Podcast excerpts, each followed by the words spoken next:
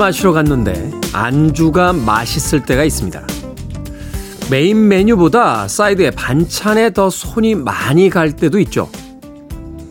대학의 전공보다 취미로 삼았던 기타가 직업이 되고요.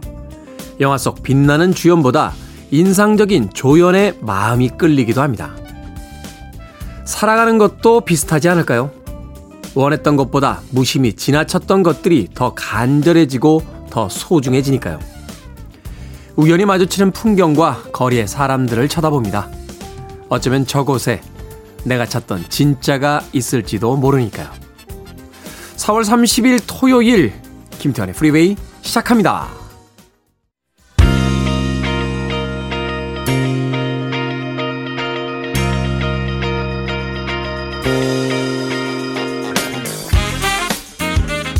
빌보드 Kid의 아침 선택 김태훈의 Freeway 저는 클 때 짜 쓰는 테디 김태훈입니다. 오늘 첫 곡은 1987년도 빌보드 핫백 차트 이번 주 9위에 올라있던 Starship의 Nothing's Gonna Stop Us Now 듣고 왔습니다. 자, 4월 30일 토요일입니다. 토요일 1부는 음악만 있는 토요일로 꾸며드립니다. 1970년대와 80년대, 90년대까지 이어지는 바로 이번 주 빌보드 핫백 차트 상위권에 랭크됐던 음악들을 중심으로 선곡해 드립니다. 그리고 2부는요, 북구북구로 꾸며지죠. book 칼럼니스트 박사씨, BookTuber 이시한씨와 함께 오늘은 또 어떤 책을 읽어볼지 잠시 후 2부에서 만나보도록 하겠습니다. 자, 청취자분들의 참여 기다립니다. 문자번호 샵 1061, 짧은 문자는 50원, 긴 문자는 100원, 콩으론 무료입니다. 여러분은 지금 KBS 2라디오 김태훈의 Freeway 함께하고 계십니다.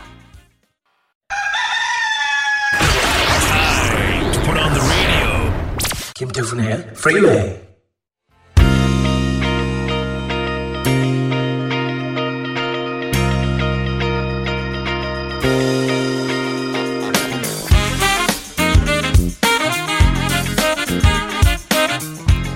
음악만 있는 토요일 세 곡의 노래 이어서 듣고 왔습니다. 1978년도 빌보드 핫백 차트 이번 주 5위에 올라있던 곡이었죠. 폴 맥카트니가 이끌었던 팀 Wings의 With a Little Luck 이어진 곡은 75년도 역시 같은 차트 이번 주 12위 Ace의 How Long 그리고 마지막 세 번째 곡 1980년 빌보드 핫백 차트 20위에 올라있던 Fleetwood Mac의 Think About Me까지 세 곡의 음악 이어서 듣고 왔습니다. 자, 1512님, 16년 만에 토요일 출근하고 있습니다. 학교에서 근무하다 교육센터로 발령이 났어요. 응원해주세요. 하셨습니다. 이야, 16년 만에 토요일 출근이요? 그러면 16년 동안은 토요일 날 출근을 안 하셨다는 거잖아요. 안락하면서도 행복한 인생을 보내셨군요. 1512님. 뭐 토요일에 출근하시면 또 대체 휴일이 분명히 있겠죠.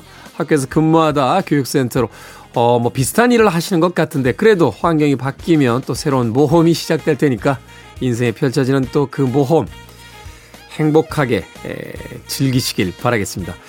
어떤 인생이 더 좋은 인생일까 가끔 생각해 보게 됩니다. 굴곡이 많지만 행복한 모험이 펼쳐지는 그런 인생 아니, 아니면 아주 평화롭게 마치 저녁을 먹은 뒤에 동네를 산책하듯이 그렇게 사라지는 인생. 어떤 인생이 더 행복할까요? 우리는 젊을 때는 조금 위험하더라도 다양한 곳에 가고 싶고 많은 사람들을 만나고 싶고 뭔가 흥미진진하며 흥분되는 일을 하고 싶죠. 근데 날이 가고 시간이 지나가면서 나이를 먹게 되면 조금은 평화로운 삶 쪽에 가까이 가는 게 아닌가 하는 생각이 듭니다. 언젠가 한번 그런 이야기 드린 적이 있어요. 젊은이와 나이 든 사람을 구분하는 가장 좋은 방법은 횡단보도 앞에서 파란색 불이 깜빡일 때 뛸 수 있느냐 그렇지 않느냐로 판가름이 난다. 인생에 대한 가치관을 이야기할 때도 모험을 쫓아서 뭔가 흥미진진한 시간을 보내고자 하는 사람과 평화를 원하는 사람 그 중간 어디쯤에 저는 지금 와 있는 것 같은데 아직은 청년이라는 소리를 놓고 싶지 않고 그렇다고 중년의 그 여유로움을 포기하고 싶지도 않고 과연 어느 쪽으로 가야 될지 예, 오늘도 역시 고민을 하고 있습니다. 1512님 그 삶의 작은 모험 마음껏 즐기시길 바라겠습니다. 자 전요정님 토요일은 오전 바짝 일하는 날입니다. 오늘도 Freeway랑 아침을 달립니다. 파이팅이라고 하셨습니다. 토요일에 일하시는 분들 많네요. 전요정님도 파이팅입니다. 이름이 너무 신박한데요. 이름이 어떻게 되세요? 전 요정이요. 그냥 요정이잖아. 어, 성까지 맞춤형인데요. 아버지가 지어주셨나요? 할아버지가 지어주셨나요? 아니, 어머니나 할머니가 지어주셨을 수도 있죠. 아무튼, 얼마나 이 손녀 혹은 딸을 사랑했으면 이런 이름을 지어주셨겠습니까? 전요정. 멋진데요, 이름? 김완중님, 테디, 프리웨이는 매일 아침 기상 알람입니다. 덕분에 기분 좋은 아침을 맞이하고 있습니다. 선곡 취향도 딱 내 스타일. 너무 잘 듣고 있어요. 하셨습니다. 아침에 저희 프로그램과 함께 기상하신다 하시는 분들 꽤나 많으시더군요. 여러분들의 기상 알람이 되어드리기 위해서 저는 여러분들보다 2시간가량 일찍 일어나서 열심히 살아보도록 하겠습니다. 여러분들 귀에 대고 일어나세요! 라고 오래오래 외치도록 하겠습니다. 김완중님, 앞으로도 계속 프로그램 청취해 주시길 부탁드립니다. 자, 1992년으로 갑니다. 빌보드 핫백 차트 이번 주 2위에 올라있던 곡이에요. 바네사 윌리엄스, Save the Best for Last. 미국을 대표하는 미스 아메리카, 최초의 흑인 미스 아메리카로 어, 이름을 날렸던 아티스트죠. 이어지는 곡은 1997년도 역시 빌보드 핫백 차트 이번 주 5위에 오른 모니카의 For You I Will까지 두 곡의 음악 이어집니다.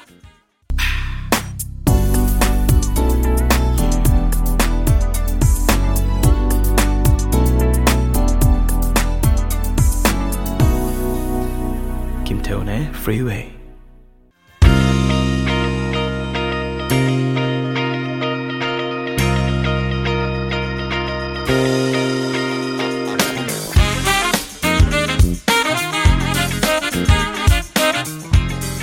빌보드 Kid의 아침 선택 KBS 2라디오 김태훈의 Freeway 음악만 있는 토요일 함께하고 계십니다.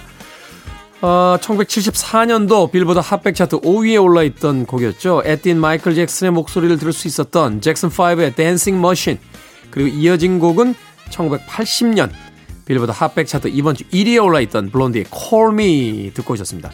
이 Blondie의 Call Me는 영화의 주제곡으로 사용이 됐었죠. American Gigolo라고 하는 영화였는데 저도 이 영화 어린 시절에 어린 시절에 봤다라고 하면 안 되는데요. 어릴 때 볼 수 있는 영화가 아닌데. 중학교 때였네요. 고등학교 때였네요. 이 영화 몰래 봤던 기억이 납니다. 리차드 기어가 주연을 맡았어요. 어, 좋지 않은 직업을 가지고 있죠. 여성들을 이제 상대하는 말하자면 이제 매춘부의 역할로 등장을 하는데 자신의 고객과 사랑에 빠지는 그래서 이제 벌어지는 일들을 다루고 있었던 영화였습니다. 그, 이 영화 속에서 리차드 기어가 그 옷장문을 탁 열면서 어떤 옷을 입을까? 이렇게 손으로 옷들을 쫙 만지는 장면이 나오는데, 바로 그 장면에, 아, 당시로서는 이제 신예 디자이너라고 했던 조르지오 알마니의 의상들이 이제 펼쳐지면서 하나의 신화를 만들게 되는 그 출발점이 됩니다.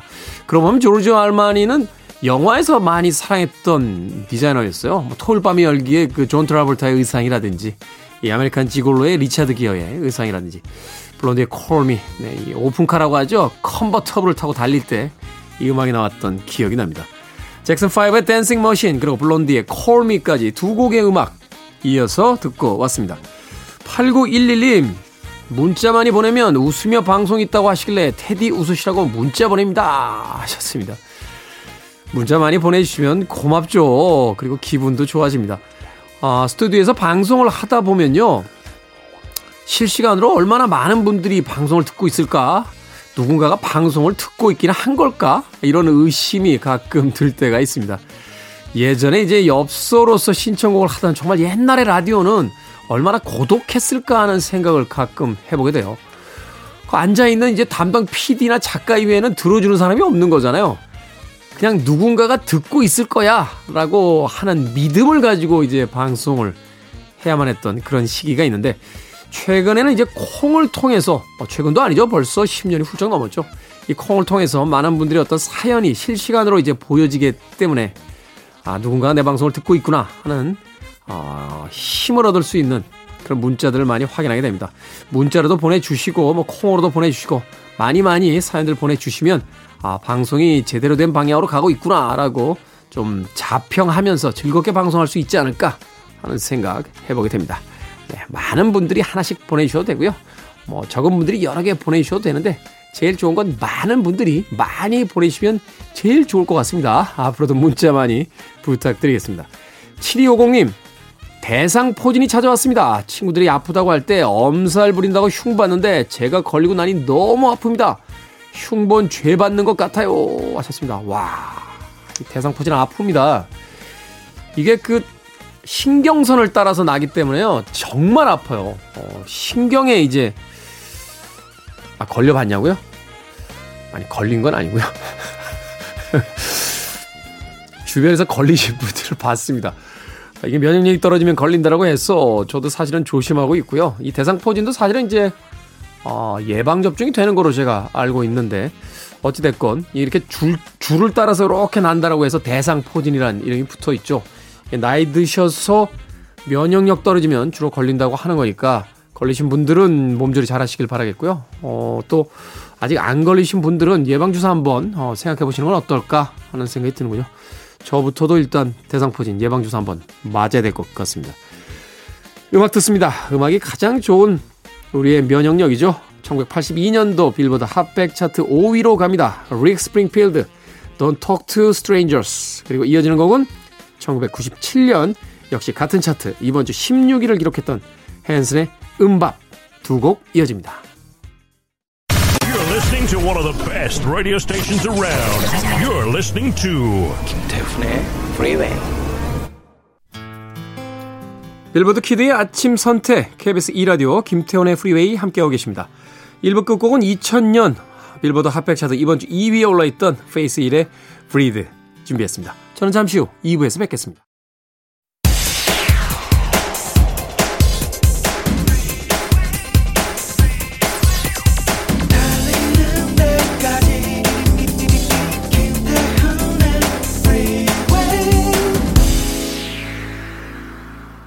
김태훈의 프리웨이 4월 30일 토요일 2부 시작했습니다.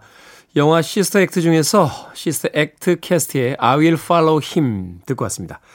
자, 2부는요, 예고해드린 대로 잠시 후 북구북구로 꾸며집니다. 북튜버 이시한 씨, 북칼럼니스트 박사 씨와 함께 또 오늘은 어떤 책을 읽어볼지 잠시 후 기대해 주시길 바랍니다. I want it. I need it. I'm desperate for it. Okay, let's do it. 김태훈의 Freeway.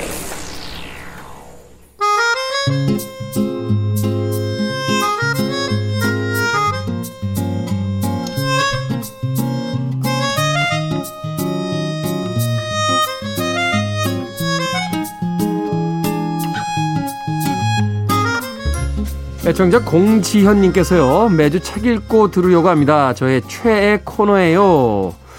책을 읽고 들어도 안 읽고 들어도 재미있는 시간이죠. 북구북구 북튜버 이시안 씨, 북칼럼니스트 박사 씨와 함께합니다. 어서 오세요. 네, 네, 안녕하세요. 안녕하세요. 반갑습니다. 자, 오늘 읽어볼 책은 덴마크의 작가 이자크 디네센의 바베트의 만찬입니다. 우리 박사 씨께서 어, 다시 읽어보고서도 울었다. 박사 씨가 웬만해서 안 울거든요. 예, 솔직히 봄날- 말하면 웬만해서 웁니다. 제가. 아, 그렇습니까? 네. 아, 웬만하면 우- 우는군요. 네. 아, 생각해보니까 그러네요. 이 아름다운 봄날에 그 꽃이 잔뜩 그려진 티셔츠와 자켓을 입고 외출 나가신 사진을 SNS에 올리셨던데 그런 의상이라면 자주 우실 수 있습니다.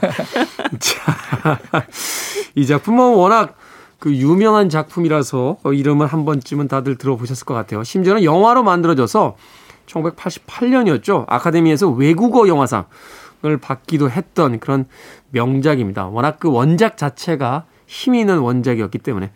자, 이 책을 강력하게 추천해 주신 박사 씨께서 이자크 디네센 어떤 작가인지 좀 소개를 해 주시죠. 네, 이자크 드넷은 정말 할 말이 많은 작가입니다. 음, 네. 정말 대단하신 분이에요. 어. 이분은 그러니까 본명이 카렌 블릭센입니다. 근데 1885년에 덴마크 코펜하겐 북부에 있는 가족 영지에서 태어났어요. 가족의 가족 영지. 좀 있어 보이지 않습니까? 귀족인 거죠. 네네. 어. 그런데 10살이 되었을 때 아버지가 자살을 하는데요. 아. 매독에 걸린 것이 원인이었다라고 하죠. 이 매독은 이자크 디네슨한테도 굉장히 평생 동안 이제 괴롭혔던 병이기도 한데요. 네. 이자크 디네슨이 처음 작품을 발표했을 때는 22살 때였어요. 그런데 2년 뒤에 한스 폰 블릭센 피네케 남작과 사랑에 빠집니다. 아, 이름도 기네요. 그렇죠. 어렵네요, 어려워. 귀족이니까. 네. 그런데 3년 뒤에 그 3년 뒤에 그 쌍둥이 형제인 브로르폰 블릭센과 약혼을 합니다. 이건 또 뭡니까? 네, 되게 사연이 있어 보이죠? 아. 네. 아니 네. 이름이 도저히 외울 수 없는 이름인데요. 그러니까. 네. 그래서 28살에 아프리카로 떠나요. 그래서 거기서 브로르폰 블릭센 남자가 결혼을 하고요. 네. 이 커피 농장을 경영을 하기 시작합니다. 커피 농장. 네, 그런데 그때 불행히도 남편에게 매독을 옮게 되고 정말 평, 평생 동안 아주 고통스러워하게 됩니다. 여하튼 이 아프리카에서 카레는 상당히 큰 커피 회사를 운영을 해요. 음, 네. 그러면서 그곳에서 학교를 세우는 등 아주 활발한 활동을 하고요. 그리고 영국인 사냥꾼과 연애도 합니다. 음. 그렇지만 화재로 커피 농장이 전소되기도 하고 이 세계 대공황의 영향으로 커피값이 폭락하는 등 아주 우여곡절을 겪게 되고 결국은 그 농장을 팔게 됩니다. 아, 그 와중에 연인이었던 그 핀치해튼 아까 말씀드렸던 그 사냥꾼은 영국인 사냥꾼. 네 비행기 사고로 사망을 하죠. 네. 그래서 결국 아프리카의 삶을 정리하고 혼자 덴마크로 돌아온 게 46이 되었을 때였어요. 46이 되었을 때. 네. 그리고 이제 먹고 살기 위해서 글을 쓰기 시작을 합니다. 생계를 위해서. 네. 그리고 그 첫 책이 49에 나오는데요. 이 일곱 개의 고딕 이야기라는 책이 출간까지는 굉장히 우여곡절이 있었어요. 그런데 이제 나오고 난 다음에 엄청난 반응을 불러일으켰습니다. 음, 예. 그리고 난 뒤에 회고록인 아웃 오브 아프리카. 네. 바로 그 유명한. 그 유명한 그 장면들 기억하시는 분들 굉장히 많을 텐데요. 예, 영화화 됐었죠. 이 아웃 오브 아프리카와 그 소설집 겨울 이야기, 마지막 이야기 등을 써내게 됩니다. 그리고 그 61세 노벨 문학상 후보에 올랐어요. 음, 네. 그랬는데 그때 이제 헤밍웨이가 수상을 한 해였습니다. 하필이면 또 헤밍웨이하고 붙었습니까? 네, 네, 네. 그런데 헤밍웨이가 수상 소감에서 이 상은 나보다는 다음의 세 사람, 그러니까 칼 샌드버그, 버나드 베렌슨 그리고 아름다운 작가 이자크 디네센에게 돌아갔어야 한다라는 수상 소감을 남깁니다. 헤밍웨이가 웬만해서 그렇게 겸손한 사람이 아닌데요. 그렇죠. 그 정도로 뛰어난 작가라는 거죠. 네, 어. 네. 그리고 이 오늘 읽을 바베트의 만찬은 그의 나이가 72세 때 썼다고 해요. 아, 그리고 5년이 지난 후에 수술 후유증인 영양실조로 돌아가셨습니다. 여기서 이제 가장 눈에 띄는 건 바로 그 아웃 오브 아프리카와 관련된 그 그녀의 어떤 그 초기의 어떤 말하자면 중년이 될 때까지 어떤 삶에 대한 부분이 아닐까 하는 생각이 드는데 네, 네. 영화화 됐었죠 아, 아웃 오브 아프리카. 네. 어, 뭐 로버트 레드포드하고 이제 메릴 스트립이 주연을 맡아서 이제 메릴 스트립이 바로 이 이자크 디네센의 맞아요. 역할. 카렌 블릭센이었죠. 네. 그게 아웃 오브 아프리카가 소설이 아니라 회고록인 거죠? 네, 네. 회고록으로. 네. 회고록이고 거기 나오는 그 로버트 레드포드의 역을 맡은 것이 바로 그 연인이었던 핀치 해튼이었던 거죠. 비행기 저는 사고로 죽은. 이 영화 본 지 꽤 오래됐는데 두 장면은 영원히 안, 잊, 안 잊혀져요. 그 마지막에 이 로버트 레드포드가 이제 비행기를 타고 가는데 그 비행기 뒷모습을 이렇게 보여주거든요. 화면에서. 그 애잔함. 그리고서 그는 사망했다. 뭐 이렇게 이야기가 나오는데 그 장면하고 또 하나는 머리를 뒤로 누워서 감더군요. 요즘 이장원에서 하듯이. 그 당시엔 정말 충격적이었어요. 아니 머리를 뒤로 감을 수 있어? 그래서 그 당시에 이제 이발소 시대이기 때문에 제가 중학생인가 고등학생인가 중학생이었던 걸로 기억이 되는데 머리를 뒤로 누워서 감을 수 있다는 건 정말 새로운 세상이 열리는 그런 경험이었어요. 근데 아쉽게도 그 흰 문물이 우리나라에 들어오는 데는 꽤나 오랜 시간이 걸리더군요. 머리를 뒤로 누워서 감는다는 건 누군가 감겨줘야지 가능한 거잖아요. 그러니까. 그렇죠. 그러니까 뭔가 이제 대접받고 귀족들 뭐 그런 문화인 거고 우리는 그 자기가 해야 되니까 아니 그 우리 뒤로 감는 건 우리 어렵죠. 이발소에서도 아저씨들이 앞으로 숙여 그래가지고 그렇긴 하네요. 마치 그 빨래판에다 빨래 하듯이 박박 감겼다고요. 그런데 너무 우아하게 웃으면서 눈을 뜨고 대화를 나누면서 머리를 감고 이건 정말 문화적 충격이었습니다. 예, 그 장면이 오늘의 작품과는 아무런 상관없는 그 장면이 그렇죠. 음, 아마 제. 생각에는 이자크 디네센도 그 장면을 이렇게 기억할 줄은 몰랐을 것 같은데요. 네. 참 대단한 작가라는 생각이 듭니다. 자신의 어떤 그 파란만장한 인생을 회고록으로서 담아내기도 했고 또 50이 다 된 나이에 첫 작품을 출간하면서 70이 넘는 나이까지 어, 작품 활동을 해 나갔다는 것 그리고 뭐 노벨 문학상 후보가 되기도 했고 그녀의 많은 작품들이 또 영화화되고 또 지금까지도 어떤 작가들에게 영감으로 남아 있다는 건 이 작가가 얼마나 위대한 작가였는지를 알 수 있는 대목이 아닌가 하는 생각이 드는데 자 그렇다면 오늘 읽어볼 책 바베트의 만찬 오늘 읽어볼 책은 아직 시작도 안 했습니다. 자, 바베트의 만찬에 대한 줄거리를 좀 들려주시죠. 이 공간적인 배경이요 노르웨이 바닷가 피오르 지역의 베츠레보그라는 마을이거든요. 네. 이게 영화는 덴마크가 공간이에요. 그래서 아마 작가가 덴마크 사람이라 그냥 데- 영화는 그런 것 같고요. 음, 네. 소설 중심으로 하니까 소설에는 노르웨이가 그 공간적 배경이고요. 여기에 두 자매 마르티네와 필리파라는 두 자매가 살았는데 그 아버지가 굉장히 엄격한 교구 목사였거든요. 네. 그래서 이분들이 이제 봉사를 천직으로 여기며 아주 신앙적이고 검소한 삶을 사는 사람으로 성장을 한 거죠. 금욕적인 교파였던 거예요. 근데 이런 두 자매에게도 젊은 날에 썸씽은 있었습니다. 또 이제 굉장히 아름다운 두 자매로 묘사가 되기 때문에 그 중에 로벤스라는 젊은 장교와 썸씽이 있었던 마르티네가 있었고요. 그- 근데 이제 그냥 떠나갔죠. 워낙 금욕적인 사람들이니까.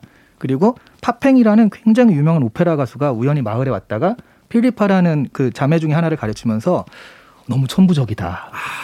그 노래하는 거 듣고 너무 반해서 자기도 모르게 손에 입을 맞춘 거예요. 이 여자가 충격받아서 금욕적인 사람들이잖아요. 그래서 결국 이게 헤어지는 계기가 아, 손에, 손에 입을 맞췄다고 네, 네. 만나는 게 아니라 손에 입을 맞췄다고 헤어져요?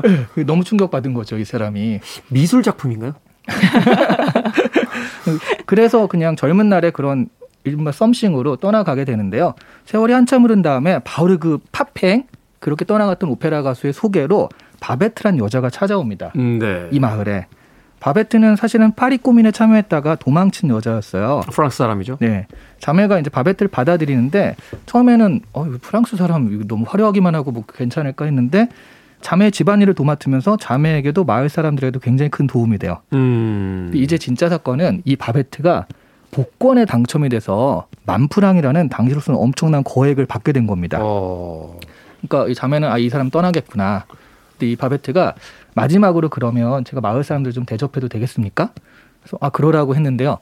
아, 세상에 갑, 갑자기 무슨 재료들이 요리 재료들이 돈- 등장하는데 뭐 거북이도 오고 메추라기도 오고 달팽이도 오고 막 이러니까 네.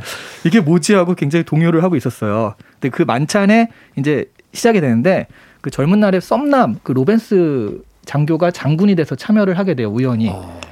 사실 그 요리의 진가를 알아볼 사람은 그 사람밖에 없었죠. 사실 이제 마을 사람들이니까 아무리 네. 맛있어도 어, 맛있다 정도에서 끝나지 네. 이 요리가 얼마나 뛰어나고 네. 얼마나 맛있는 것인지 어떤 레벨에 있는 그 요리인지는 네. 알 수가 없으니까. 이 장군은 어 이 이 와인은 어디 어디 거 아닌가라고 이렇게 알아보는 사람인데 끌로드도 부조가 나와요. 네. 그래서 근데 웃긴 건 이 자매는요 와인의 이름이 있다는 거에 깜짝 놀라는 자매거든요. 아니 와인의 이름이 있다고? 술에 이름이 있단 말이야. 그러니까요. 어. 근데 그렇게 그건 몰라도 정말 이 요리를 맛보고 마을 사람들이 그 전에 좀 다투고 그 문제가 있었는데 갑자기 서로 존중하는 마음이 생기고 얼어붙었던 마음들이 녹아지면서 굉장히 화합되는 그런 경험을 하게 됩니다. 아주 맛있는 아주 아름다운 예술품과 같은 그 음식을 통해서 네, 네. 그 만찬이 끝난 다음에 자매가 바베트한테 언제 떠날 거냐 그랬더니 바베트는 파리로 돌아가지 않겠다. 1만 프랑이나 있는데 그거 안 쓸 거냐 그랬더니 어, 다 썼다고. 그 만찬에 1만 프랑이 다 들어갔다고 하는 순간 자매가 깜짝 놀라거든요. 그래서 아깝지 않냐라고 하니까 어, 그 바베트가 나는 예술가다. 위대한 예술가는 결국 가난하지 않다 라고 말하면서 바베트가 결국 자매랑 계속 같이 사는 걸로 이제 결말이 나게 됩니다. 저는 이 작품 예전에 봤다가 잊어버리고 있다가 다시 읽는데 그 요리에 그렇게 특히 그 와인에 클로 드 부조가 나와서 그게 사실은 이제 프랑스의 보르도와 함께 와인의 최고 산지라고 하는 부르고뉴의 중심이거든요. 네. 이 부조야만 그러니까 사실은 거기서 약간 북쪽으로 가야 더 비싼 그러니까 소위 이제 로마네 꽁띠라고 하는 뭐 제가 최근에 물어봤더니 우리나라에서 시세가 현재 한 병에 한 3천만 원 한대요. 그런데 그 술이 나오는 이제 몬 로마네라고 하는 그 지역이 있는데 그래도 프랑스 사람들은 이 부조를 최고의 지역으로 치더라고요. 찾아보니까요. 그 이번에 재선에 성공한 그 마크롱 대통령이 독일의 메르켈 총리 퇴임하기 전에 마지막으로 프랑스를 방문했는데 이 부조에 데려갔어요. 부르고뉴에 데려가서 바로 그 끌로드드 부조는 아니고 부조에서 나는 다른 와인을 대접을 하셨더라고요. 그 실망했겠는데요. 여, 여, 여기 가면 그거 나오겠지 생각했는데. 근데 메르켈 총리가 그 와인 취향이 좀 소박하대요. 오히려 아, 부담스럽고 비싼 걸 아, 좋아하지. 않아서 그래서 외교적으로 이제 그걸 다 파악을 한 뒤에 음, 부조 말에 이제 그랑크리급은 아니고 어, 프리미의 크리급인데 음. 그게 또 아주 맛있는 걸 두 병이나 주셨더군요. 그래서 아니 저는 뭐 아침 방송에 자꾸 술 얘기를 하세요. 만찬이잖아요. 그 바베트 만찬인데 아니 이 바베트의 만찬 얘기하려면 술 이후에도 이제 메인까지 많거든요 지금. 아, 바베트보다는 지금 만찬에 더 꽂히셔가지고. 그러게요, 그러게요. 죄송해요. 제가 아, 코너를 흔들어 놨네요. 아 술 냄새, 아 술 냄새. 음악 듣고 정리 좀 한 뒤에 돌아와서 본격적으로 책에 대한 이야기를 나눠보도록 하겠습니다. 나이트 레인저의 음악 중에서 시스터 크리스찬 듣습니다. 나이트 레인저의 시스터 크리스찬 듣고 왔습니다. 빌보드 키드의 아침 선택 KBS 2라디오 김태훈의 프리웨이 북구북구 이시안 씨, 박사 씨와 함께 오늘 바베트의 만찬 읽어보고 있습니다. 자, 본격적으로 이제 작품 속으로 들어가 보도록 하겠습니다. 이자크 디네센의 작품을 읽어보고 있는데 이 작품 속에 파리 꼬뮌이라는 이제 단어가 등장을 합니다. 이게 프랑스의 어떤 혁명사 중의 하나로서 이제 기록이 되고 있는 사건인데 이걸 좀 이해를 해야 이제 이 주인공인 바베트가 아, 왜 그 노르웨이로 네. 어, 향했는지 또 그리고 노르웨이에서 왜 다시 프랑스로 돌아가려고 하지 않는지 그 이야기에 대한 적절한 좀 설명이 되지 않을까 하는 생각이 들어요.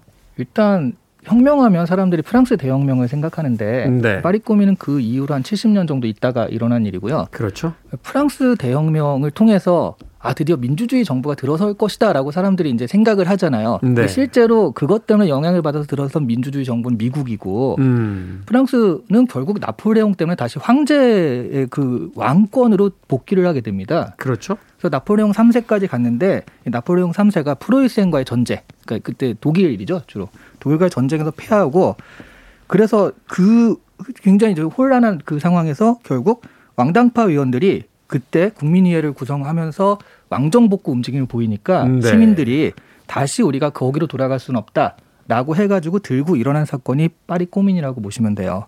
특히나 이제 파리 꼬미는 그런 어떤 혁명의 이제 시작도 있습니다만 어 짧은 기간이긴 했습니다만 이제 자, 파리가 자치구역이 되잖아요. 네. 네, 그래서 네. 소위 그 민주적 어떤 의사결정에 의해서 시민들에 의해서 그 짧은 기간이지만 그 공간이 운영됐다는 거. 네, 그러니까 거기서 굉장히 잘, 굉장히 예, 안정적으로 잘 운영이 됐다고 하죠. 음. 네. 그리고 인류 역사상 최초의 공산주의 정부고 프랑스에 있던 최초이자 최후의 공산주의 정권이었다는 평가도 있거든요. 네. 예, 그때 그래서 여성 참정권이 보장이 되고요. 1871년에 그리고 최대 노동 시간 제한 같은 것들이 있어가지고 지금도 사실은 이런 부분들이 좀 잘 안 되는 부분도 있지만 그때 이미 시작이 되었던 그런 음. 사건입니다. 네. 사실은 그 파리 꼬미를 되게 이상적으로 보는데 그것이 이후에 이제 변질되면서 지금의 현재 전체주의 국가 같은 형태들이 이제 잘못 만들어지게 되는 거죠. 네, 네. 근데 어쨌든 간에 뭐 이후로 또 사회주의 운동에 되게 영향을 줬다고 하는데요.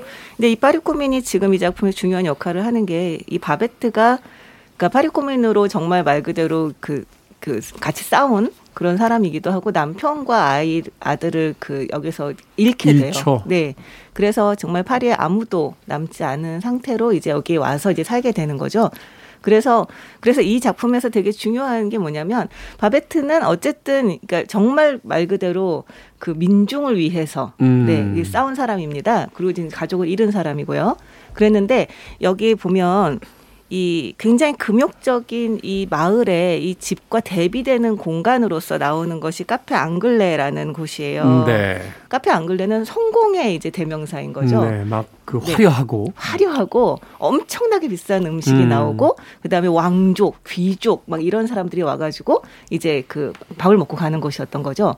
그런데 바베트가 거기 요리사였단 말이에요. 네. 정말 모든 황족과 귀족들의 사랑을 한몸에 받는 요리사였던 거죠. 그러니까 그런 어떤 존재적인 모순이라고 해야 되나요? 그런 게 이 작품에서는 굉장히 중요한 역할을 하고 있어요. 네. 사실은 그래서 이 파리 꼬민에 대한 이해가 있어야 이제 바베트 만찬의 그 숨겨진 어떤 의미를 좀 더 알 수 있다라고 이야기를 할 수 있을 것 같습니다. 그런가 하면 거기에 이제 반하는 반대되는 공간으로서 이제 마르티네 그리고 필리파 자매 집을 이제 노란 집이라고 이제 칭하게 됩니다. 이 공간이 갖는 또 의미가 있을 것 같아요. 전반적으로 그 노르웨이 바닷가 어느 외딴 바닷가 뭐 이렇게 나오니까 저는 사실은 이게 공간적으로 뭐 그 대중들이 모여 사는 그런 거라기보단 하나의 유배지 같은 느낌이 전 들었거든요. 음. 바베트 입장에서는 말씀하신 대로 왕족, 귀족만 상대하다가 이 유배지 왔는데 근데 이게 유배지가 뭐 내가 잘못해서 간 처벌의 공간이라기보다는 그냥 세상과 떨어진 그리고 여기서 이제 말하자면 이 사람이 예술가로서의 자존심 같은 것들이 있잖아요. 네. 그런 것들을 지켜갈 수 있는 공간, 그런 것들이 이제 나올 수 있는 공간, 뭐 그런 식으로 해서 저는 그 세상에서 조금 떨어져서 자신만의 어떤 정신 세계를 완성할 수 있는 공간이다 이런 느낌이 좀 들었어요. 사실은 그래서 두 개의 세계가 이제 부딪히는 공간이기도 하고 어, 네. 각자의 어떤 공간 속에서 상처받은 인물들이 서로 이제 치유하는 그런 공간이기도 한데 이 바베트의 만찬은 사실 영화됐던 작품이기도 합니다만 네. 저는 직접적으로 이 소설을 원작으로 쓴 건 아닙니다만 이 소설 원작을 다시 읽으면서 떠오른 영화 한 편이 있어요. 바그다드 카페라고 하는 음. 거기서 한 여성이 이제 사막에 위치한 듯한 한 카페로 그 남편과 싸우고 오죠. 예, 그렇죠. 차에서 내려가지고 그렇죠. 가방을 네. 큰걸 들고 이제 오게 되는데 그때까지만 해도 그냥 삭막한 그 버려진 카페 같은 그런 이미지에 불과했던 그 공간이 그 여성으로 인해서 갑자기 이제 활기를 찾게 되고 또 많은 사람들이 이제 모여들면서 즐거운 어떤 파티 같은 것들이 이제 벌어지게 되는 그런 모습들이 있었는데 아 근데 바그다드 카페 좀 봤는데 지금 말씀하신 게 전혀 기억이 안 나고 그 노래 있잖아. 아, 아 이것만 그쵸. 기억이 나요. 노래. 네.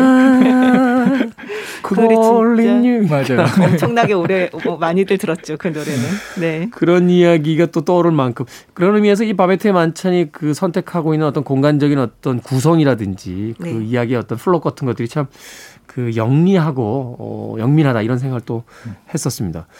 자 요리라는 것을 한번 의미를 찾아봐야 될 것 같아요. 역시나 이 책에서 이제 영화적 하이라이트를 이제 기록하게 되는 건이 바베트가 뜬금없이 복권에 당첨이 되게 되는데 이 복권의 당첨금을 가지고 만찬을 벌입니다. 아, 이것을 뭐 복권에 당첨이 됐으니까 축하로 조금 돈을 쓰는 게 아니라 자신의 복권 당첨금 전부를 들여서 하나의 작품 같은 이제 만찬을 벌이게 되는데 이게 어떤 의미를 가지고 있는 걸까요? 저는 정말 이걸 보면서 진짜 예술이란 무엇인가에 대해서 생각을 하게 음. 되는 작품이구나라는 생각을 좀 했어요. 정말 말 그대로 아끼거나 남겨두지 않는 거죠. 그래서 아끼거나 남겨두지 않는다. 네. 그 왜 바베트가 그, 저, 그 가족들이 이제 그 얘기를 합니다. 그 저 자매가 어떡하냐고 세상에 이 돈을 다 써버리다니 막 너무 우리를 위해서 이렇게 쓰다니 정말 너무나 가슴이 아프다 그랬더니 정색을 하면서 당신들을 쓴 게 아니라 나를 위해 쓴 거다. 뭐 이제 있어요. 이 얘기를 하죠. 네. 네. 그러면서 그 아시 파팽이 아시 파팽 아까 말씀드렸던 그 오페라 가수인데요. 그 네. 오페라 가수가 했던 말을 인용을 해요. 뭐라고 얘기를 하냐면 예술가로서 최선을 다할 수 없는 상황에 몰리거나 최선을 다하지 않고도 박수를 받는 것만큼 참을 수 없는 것은 없다. 라고 이야기를 하면서요. 네. 예술가가 세상을 향해 부르짖는 것은 최선을 다할 수 있도록 날 내버려둬 달라는 외침뿐이다. 라고 얘기를 그 인용을 합니다. 그러니까 이 바베트 입장에서는 정말 자신을 완전히 불살라서 진짜 예술 작품 같은 하룻밤을 만들어낸 거죠. 음. 네. 그리고 그 아름다운 예술품을 통해서 반목했던 그 마을 사람들과 여러 사람들이 이제 화해의 어떤 기적을 보이게 되는 것. 네. 그래서 저는 사실은 이것 때문에 첫 인상은 안 좋았어요. 이 작품에 대해서. 음. 그 예술가 예술이나 예술가를 너무 신격화하는 거 아닌가. 예술에 대해서 너무 예술 예술 이런 거 하는 거 아닌가라는 생각이 들긴 했는데 네. 여기 있는 세 명 다 예술가 아닙니까? 아, 어, 전 비즈니스맨으로 불러주시기 그게 더 돈이 더 되는 것 같아서. 아, 근데 좋네요, 비즈니스맨. 네. 한 번 더 생각하니까 그 예술을 좀 다르게 생각할 수가 있겠더라고요. 그러니까 이 여자는 지금 모든 걸 다 잃고 이 정말 유배지 같은 곳에 와서 그 자매 화려한 그 요리사였다가 지금 네. 자매 집에 와서 거의 식모살이처럼 하고 있잖아요. 이런 현실에서 이 사람을 버티게 할 수 있는 건 무엇일까? 그 예술가라는 하나의 자신의 어떤 기준이거든요. 자부심. 네. 음. 그게 예술이 아니라 개인의 신념, 종교, 가치관 이런 거일 수 있다는 생각이 들어요. 네. 굉장히 힘든 상황, 어려운 상황에서도 자신의 신념이 있고 또 종교가 있으신 분은 종교, 신이 있고 그 자신의 가치관 이런 것이 옳다라고 믿는 가치관들이 있으면 그 어려운 상황들을 다 이겨낼 수 있는 힘이 될 수 있거든요. 그런 모습들을 예술이라기보다는 좀 확대해서 생각하면 사실 우리한테 모두 해당되는 얘기다 이런 생각이 들긴 했습니다. 그러니까 네. 이 말을 전 이게 삶의 의미에 대한 이야기다라고 음. 생각을 했거든요. 이 얘기 중간에 이런 얘기가 나와요. 이 바베트가 자매한테 내가 내 돈으로 만찬을 준비할 수 있게 해달라고 얘기를 해요. 그러니까 이 검소한 자매가 기겁을 하면서 무슨 얘기야? 그럴 수 없어. 약간 이 얘기를 했더니 이 바베트가 뭐라고 얘기를 하냐면 당신들은 종교인이니까 기도를 하지 않느냐 매일 나는 기도할 것이 없는 사람이다. 그러니까 기도할 것이 없는 사람의 마음이 어떤지 상상할 수 있으세요? 라고 얘기를 해요. 말하자면 이- 이제 남편과 아이를 잃고 나서 삶의 어떤 희망을 잃은 거죠. 그렇죠. 삶이라는 게 없는 거죠. 자기의 남은 삶이라는 게 없는 상태에서 이 정말 자신이 그러면서 오늘 밤 저는 진정으로 기도할 것이 있어요 라고 말을 하거든요. 근데 이게 진짜 이 사람에게 있어서 삶의 의미를 되찾는다는 얘기인 거고 그것이 바로 이 하룻밤을 만드는 거죠. 이그 틱나탄이라는 베트남 스님이 있는데 네. 그 스님이 기도의 힘이라는 책에서 이런 얘기를 해요. 그러니까 뭐 기도가 이루어지냐 안 이루어지냐 뭐, 뭐 이런 거 물어보잖아요 사람들이. 근데 그런 얘기를 합니다. 어떤 것을 기도하느냐가 내가 어떤 사람이라는 걸 말해준다는 거죠. 음. 그러니까 왜 어떤 사람은 돈을 많이 벌게 해주세요 이럴 수도 있고 저요. 뭐 우리- 네. 아, 비즈니스맨으로 그렇군요. 불러주세요. 이런 거. 그런 기도의 내용들이 있는데 그 기도의 내용이 그 사람이 어떤 사람인지를 이제 말을 해준다는 건데요. 사람들은 저를 예술가로 보게 해주시고 저의 지갑은 비즈니스맨으로 네. 엄청나게 투명하네요. 어 떤 사람인지 알겠습니다. 어떤 사람인지 알겠습니다. 네. 네. 근데 바베트는 정말 자신의 삶에 확신이 진짜 있는 사람이었던 거죠. 이 그렇기 때문에 바베트의 음식이 단순히 맛있다, 아 훌륭하다 이 차원을 넘어서는 것이고 그날 바베트가 준비한 만찬이 정말 마법 같은 힘을 발휘할 수 있던 것이 아닐까. 그래서 사람들이 진짜 뭐 아 맛있는 거 먹었다 이게 아니라 진짜 아주 행복한 시간을 보낼 수 있었던 게 아닐까 저는 그런 생각을 좀 했어요. 이 자매와 바베트의 공통점이 있죠. 어, 자신들의 신념을 갖고 이제 싸워 나간다는 거. 바베트 역시 혁명이라고 하는 아직 도착하지 않은 무엇인가를 쫓습니다. 이상을 이제 쫓는 인물이고 또 이 자매는 단 단순하게도 이 기독교의 윤리가 이야기하는 지금의 어떤 금욕을 통해 다가올 이제 하늘나라를 영접하는 그런 인물들. 근데 가장 세속적인 장면이 마지막에 펼쳐지잖아요. 음식을 먹는 거란 말이에요. 그리고 가장 맛있는 음식, 최선을 다해서 한 푼도 아끼지 않은 음식을 맛보며 정말로 절정의 행복감을 느끼거든요. 저는 사실 그 장면이 굉장히 인상적이었던 건 뭐냐면 생의 감각, 살아있음의 감각이라는 게 뭘까? 금욕의 어떤 신조를 가진 그리고 내일을 위해서 오늘을 희생하고 남편과 아이까지 잃어버린 오직 그 목숨을 연명하는 데만 그치고 있는 바베트의 삶. 근데 거기 행운처럼 찾아온 복권의 당첨. 그걸 가지고 과연 뭘 할까라고 했을 때 살아있음을 확인하기 위한 그 단 한 번의 만찬을 위해서 모든 걸 다 쏟아붓는 이 바베트를 보면서 아끼지 말고 먹어야겠다. 장에, 약간 교훈이 좀 이상하게 흘러가는 것 같은데. 장, 장에 있는 저 술들을 언제 먹을 것이냐. 지금 먹어야죠. 지금 먹어야 네, 네. 아니 근데 가장 세속적인 장면으로 마지막에 이제 장식됐다고 말씀하시는데 저는 가장 종교적이었다고 생각했어요. 그. 사실 그 표현이 다를 뿐이지 저는 그게 같은 의미일 거라고 봐요. 네. 왜냐하면 이 사람들은 이게 맛있는 음식을 먹는다는 것 자체는 이미 이미 머릿속에 떠났어요. 이, 이 맛있는 음식이 주는 행복감이 너무 크기 때문에 이제 이렇게 얘기를 합니다. 베를레보그 사람들은 잘 차린 음식을 먹을 때면 분위기가 진지했었다. 그런데 오늘 밤은 달랐다. 먹고 마실수록 몸과 마음이 점점 더 가벼워졌다. 사람들은 더 이상 자기들이 했던 약속을 일부러 상기식할 필요가 없었다. 그들은 음식에 대해 있는 것뿐만 아니라 먹고 마신다는 생각 자체를 버리면 올바른 마음가짐으로 식사할 수 있다는 것을 알게 되었다. 라고 얘기를 하는데요. 정말 그왜 우리가 모든 음식들 먹을 때 우와 이거 진짜 맛있다 이거 무슨 재료를 썼어 막 뭐 약간 이런 식으로 음식에 집중을 하는데 이 장면에서는 음식은 사실은 정말 사람들의 머릿속에 이미 이미 떠나버린 거죠. 이 음식이 만든 분위기가 너무 그러니까 음식이 좋아서. 주인공이 네. 된 것이 아니라 네. 음식을 통해서 이제 감각들이 살아나기 시작하고 또 그것이 어떤 생의 즐거움으로서 이제 밖에 나가는 거죠. 네, 네, 그렇죠. 예술품을 봤을 때 스탕달 증후군인가요?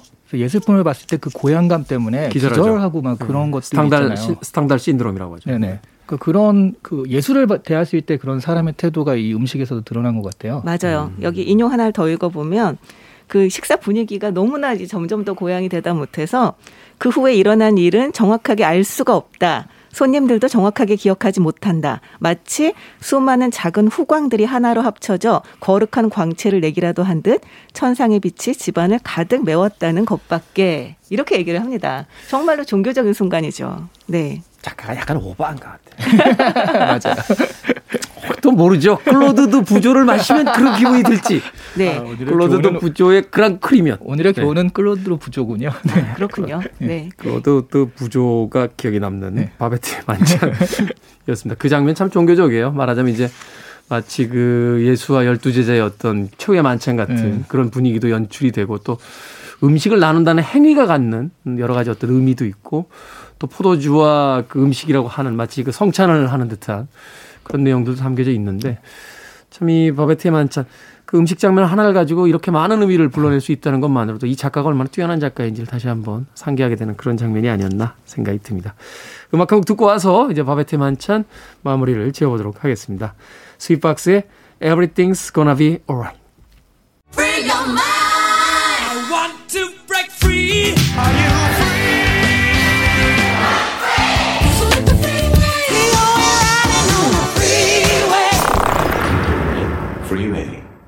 빌보드 키드의 아침 선택, 김태훈의 프리웨이, 북칼럼니스트 박사씨, 북튜버 이시한 씨와 함께 책을 읽어보는 시간 북구북구 함께 하고 있습니다. 오늘은 이자크 디네센의 바베트의 만찬 읽어보고 있습니다.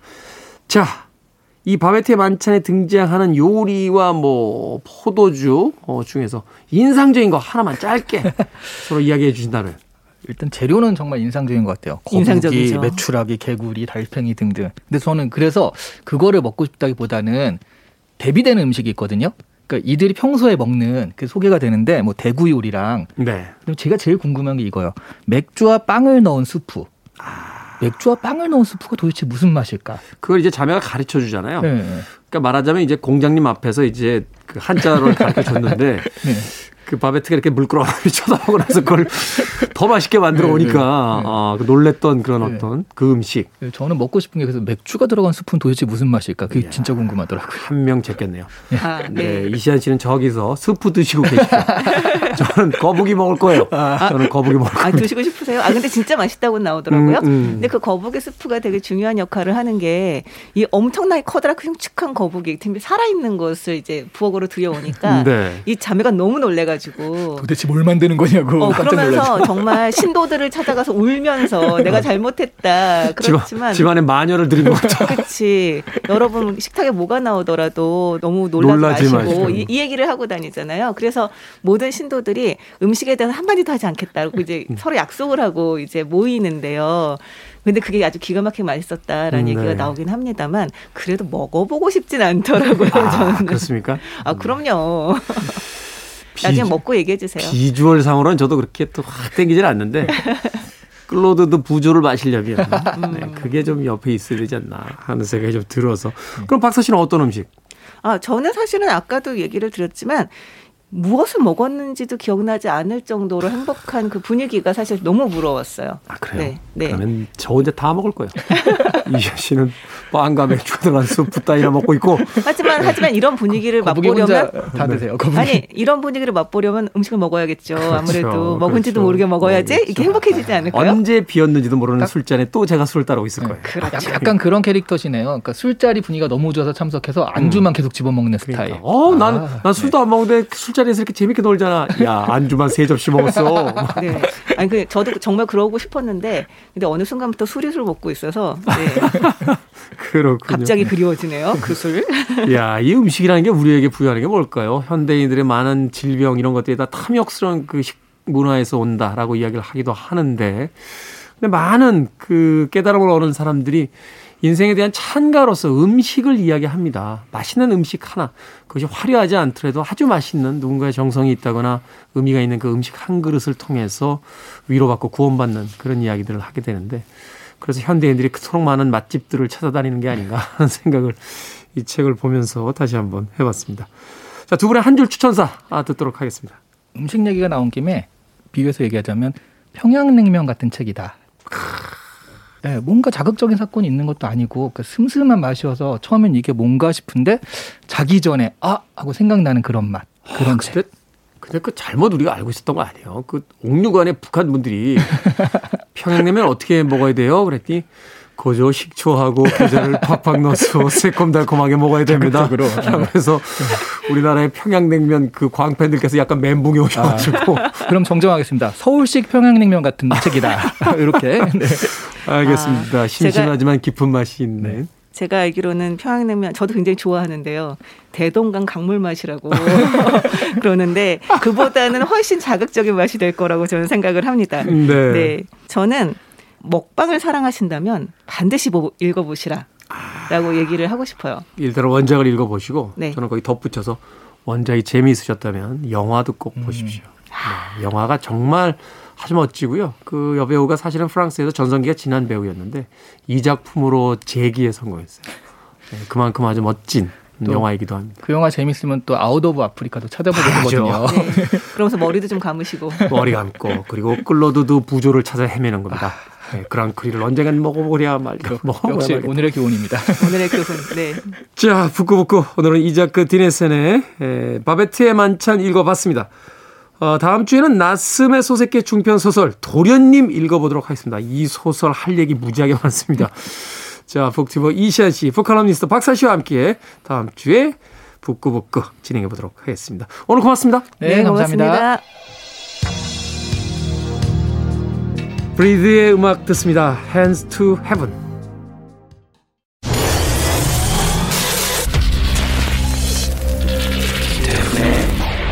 Freeway.